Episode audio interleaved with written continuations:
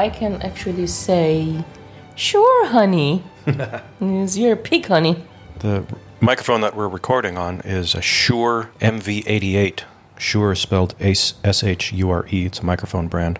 Sana has just informed us that the word sure in, what is it, Bangladesh? Yeah. Bangladeshi Bangladesh means pig. So if we were in Bangladesh, we would be looking at this microphone, and it would be the pig M V eighty-eight model microphone recording our podcast. So that's very interesting, sweetheart.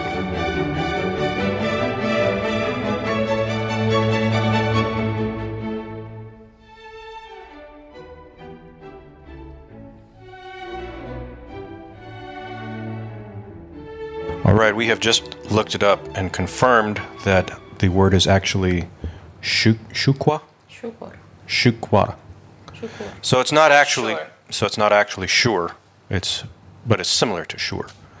So we're one not would, actually sure, but it yeah, is we're, sure. Yeah, we're not completely sure, but one would be forgiven for uh, assuming that, or one would be forgiven for mistaking it for the word that in Bangladeshi means pig.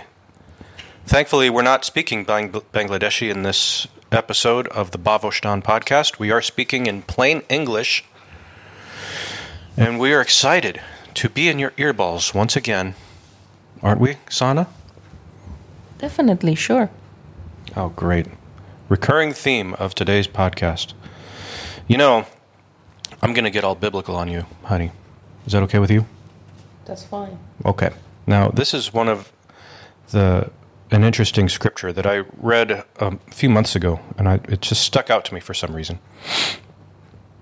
And on the Bible Gateway app that I read, I, I'll open up the Bible Gateway app, and I'll have a verse of the day. And uh, that that's basically the verse that I think on, meditate on for the morning. I don't know why I do that. Maybe there's a better way or a more proactive way to study the scriptures, but it's what I've been doing for a while. And it's actually been more than one occasion where the one scripture on the Bible Gateway app is exactly what I needed to hear or read or ponder that morning. The timing was really impeccable. So when I saw uh, First Peter chapter three, verse nine, it uh, caught my attention this morning. And it wasn't actually the actual verse that they have as the verse of the day. It was actually verse eleven. But why don't we just read starting in verse nine. This is First Peter chapter three, verse nine. The Lord is not slack concerning his promise, as some count slackness, but is long-suffering toward us, not willing that any should perish, but that all should come to repentance. But the day of the Lord will come as a thief in the night, in which the heavens will pass away with a great noise, and the elements will melt with fervent heat. Both the earth and the works that are in it will be burned up. Now this is the verse that really got my attention a while back. Therefore, since all these things will be dissolved, what manner of persons ought you to be in holy conduct and godliness, looking for and hastening the coming of the day of God, because of which the heavens will be dissolved, being, being on fire, and the elements will melt with fervent heat. Nevertheless, we, according to his promise, look for new heavens and a new earth in which righteousness dwells. This is the New King James Version, in case anyone is wondering. Now, that verse eleven, since all these things will be dissolved, what manner of persons ought you to be in holy conduct and godliness? Now, the thing that really stuck out to me was it's, it's kind of like the author of this book, Peter, is issuing a challenge. It's not like he's just saying, this is what you need to do. This is how you should think. This is what, you know, it's, he's not giving an instruction. He's just asking, since you know what's going to happen in the future to this earth that you live on, how should you live? And, and, it, and it's different from other portions of the scriptures where it's, thou shalt do this, thou shalt not do that. You should do this, you should think this way, you should act that way. And that's all well and good, and that's all good for instruction and knowing how to live or taking it as a guide for living a righteous life. But here he's saying, you know what's going to happen. So what are you going to do about it? Totally leaves the ball in our court. Um, it, it's not a matter of, you know what's going to happen, so do this. He's just saying, you know what's going to happen to this earth that you're living on. It's going to be destroyed eventually. Your life is going to be extinguished very, very soon. Even if you live to be one hundred years old, it's in the light of eternity, it's it's nothing. It's like a vapor coming out, like a, a vapor of steam coming out from the broccoli that you're steaming for dinner. That's what your life is. So now that you know that, how are you going to live? So that was my observation on it, honey. Uh, what what what do you think? Right, I think God is trying to say that I have given you everything you require to survive. And above all, I gave you a brain. So use it. Right, he's saying, I've given you everything that you need to live. So what are you going to do with it, right? Right. If if he was the one that did everything for us, then the creation wouldn't have any purpose.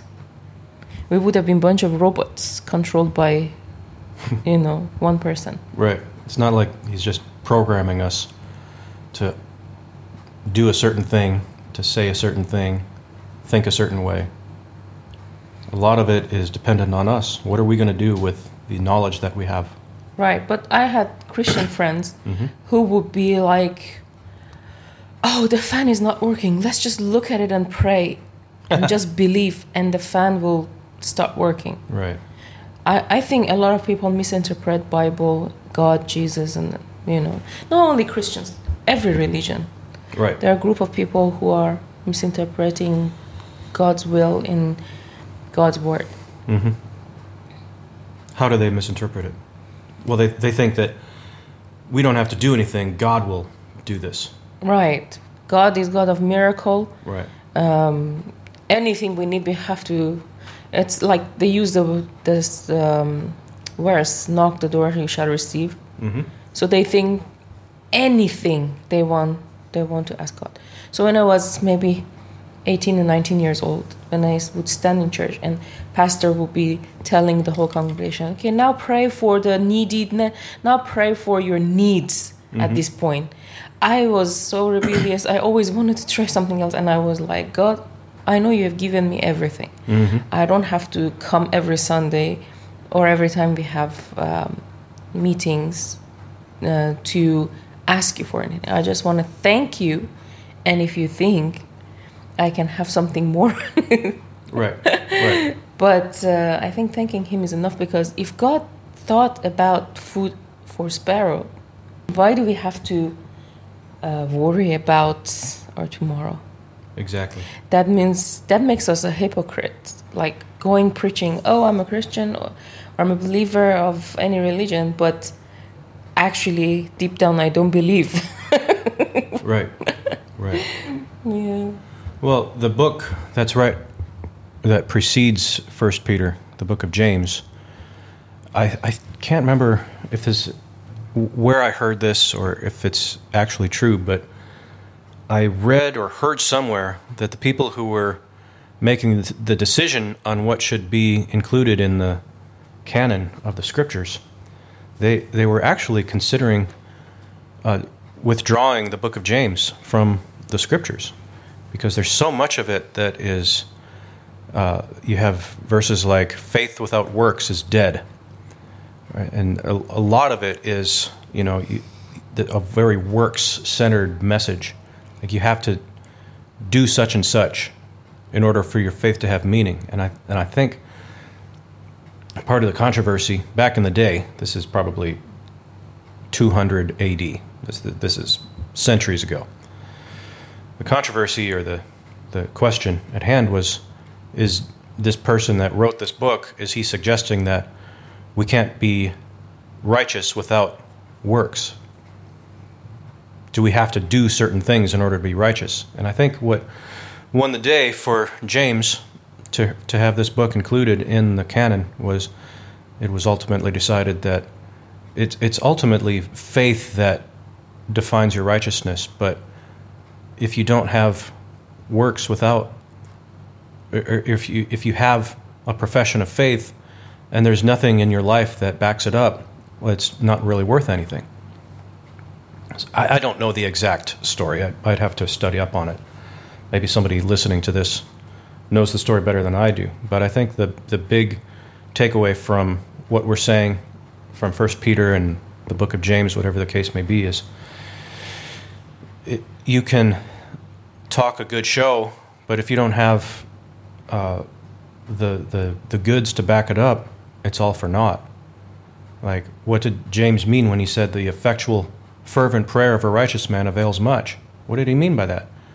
He's saying, what it, what makes prayer effectual? What makes a man righteous? It's by the life that he lives. And so you can pray all day, but if you don't have uh, actions that show your sincerity in your faith, then it's not going to do you any good. So we're we're trying to act like we're uh, theologians here, which we're not. We're just sharing what's on our mind. But um, can I can I yeah, can I share something? I remember there were times that I had very I was in a very difficult situation, a really really difficult situation, and um, I would be you know trying to show my emotion because I believe I'm very straightforward. You know, like I don't I, nothing stopped me to say what is on my mind, and I show my feeling, whether mm-hmm. it's anger, laughter, or if I want to scream. Right. Uh, and I remember people like. Um, who were from the same church, where is your faith? Uh-huh. You know, when people come at do- on those time when you are really low in your life and say stuff like, we are Christians, God can do this, God can do that. I'm sorry, whoever is listening to me, maybe you hate me, but I don't believe in that, because at the same time, I I believe that if I would have just sat and wait for God's timing, then, uh, you know, what is the use of my brain? God would have created human being without a head. Right. If he didn't want us to actually put on effort in, especially, oh, if you didn't get the desired job, my Christian friends is that, have faith. Where is your faith? Like, they question me. Right. And I consider myself, I have the most beautiful personal relationship with God. I, I don't like to share with anybody how I... Uh, worship him, praise him. I constantly have God on my mind, and I talk to him. Um, it's just not similar to what those friends or anyone else in church would have done. So, you know, uh, those questions made me look at them, and I was like, God, forgive me. I don't want to get angry of these people. They have good intention, but maybe their mind is limited. Mm-hmm. But I'm going to use my brain. Right. I'm going to thank you for whatever you have provided us and gave me brain. If I did, if I lost this job or whatever, or, you know, um, I am going to make it myself and make you proud. Right. So, you know, when I used to even out loud pray in church, in youth groups when I was uh, youth, everybody would criticize me. It was like, this is not the way we pray. We have faith and we will close our eyes and ask God to give it to us. Right. His timing is important, not your timing. And at one point I was like, that's not true. His timing is important, but he also sitting up there watching me to see how I'm using all the resources he has given me. The resources being your mind, your intuition, mm. your sensitivity to the Spirit of God at, at work.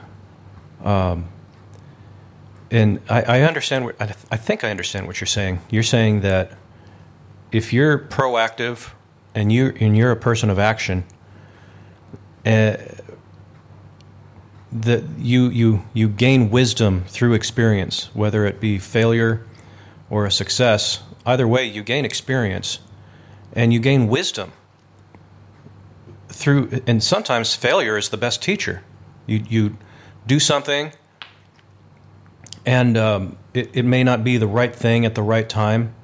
And you and you come away from it not having the result that you thought you were going to have, and you do a little debrief at the end, and you say, "Well, uh, the time this this timing wasn't right. Maybe I jumped the gun a little bit. Maybe I could have waited a little bit more, or show you know maybe I could have just just be, been a little more patient in this moment." But there's no penalty for taking action, you know. failure is a part of life. And it, it it's in the failures that we learn the best lessons. So I have learned that, uh, you know, there there is a there's really a reward if you just take decisive action. Like if you look at a situation and you say, this is the knowledge that I have, this is the information that I have, and this is what I believe is the decision that needs to be made in this moment. Like, I have to make a decision right now. This is the best information I have, I'm, and this is my decision. Sometimes you just have to let the chips fall where they may. And honestly, if it's not the outcome that you desire or the outcome that you think that you want, ultimately, when the sun sets and the dust settles, where you, where you end up is where you're supposed to end up. So I feel like I'm speaking a little bit ambiguously here and speaking kind of in vague terms, but people can apply what we're saying to their own lives and, you know, apply it however they see fit. But uh, the bottom line is that Sana and I both believe, I think we, I think we're on this, in agreement on this, that, you know, there's nothing... There's no penalty for doing what you believe is the right thing to do. And then if it doesn't work out, you look back at it and say, what went wrong? What went right? No. No? We're not in agreement on this. I'm kidding. Okay. All right. We needed some icebreaker because things are getting heated up they're, and they're too getting, serious. Getting too serious. We got to keep things entertaining. Mm-hmm. Okay. I see. Because our, our listeners can't handle... Uh, anything serious for longer than three minutes, so we have to pop in a corny joke every now and then just just to keep their attention. Yeah, right? And you're kind of boring too. I'm kidding, honey. Thanks, honey. I appreciate that. Well, we'll do a debrief of this and see how we can do it better, okay? But the important thing is that we press record and we're taking decisive action on this podcast. Yeah, I agree. Okay. I'm glad you're in agreement on this. And if you have any thoughts or comments, we love to hear from people who listen in, and uh, you can go to james and sana dot com, J A M E S A N D S A N A dot com, and that's how you can find us and keep in touch, send us comments, questions, complaints, smart remarks. We will entertain them all. Uh, we won't entertain the smart remarks. Actually, that's that's sometimes the best fodder for um, stimulating discussion is the smart remarks. Anyway, james and sana dot com, and we do have an audio series that we recorded, I think, in the month of May that is available. It's called What Do You Crave? And you can find that at What Do You Crave? Or, wait, wait, wait. No, that's not that. It's This is what I crave dot com. This is what I crave dot com. We'll take you to the audio series of the CRAVE, Community, Respect, Adventure, Vojdaan, and Energy, which is the foundational principles of our business, J N S Media, and of our family, James and Sana Newcomb. Thank you for listening, and we will be in your earballs very soon.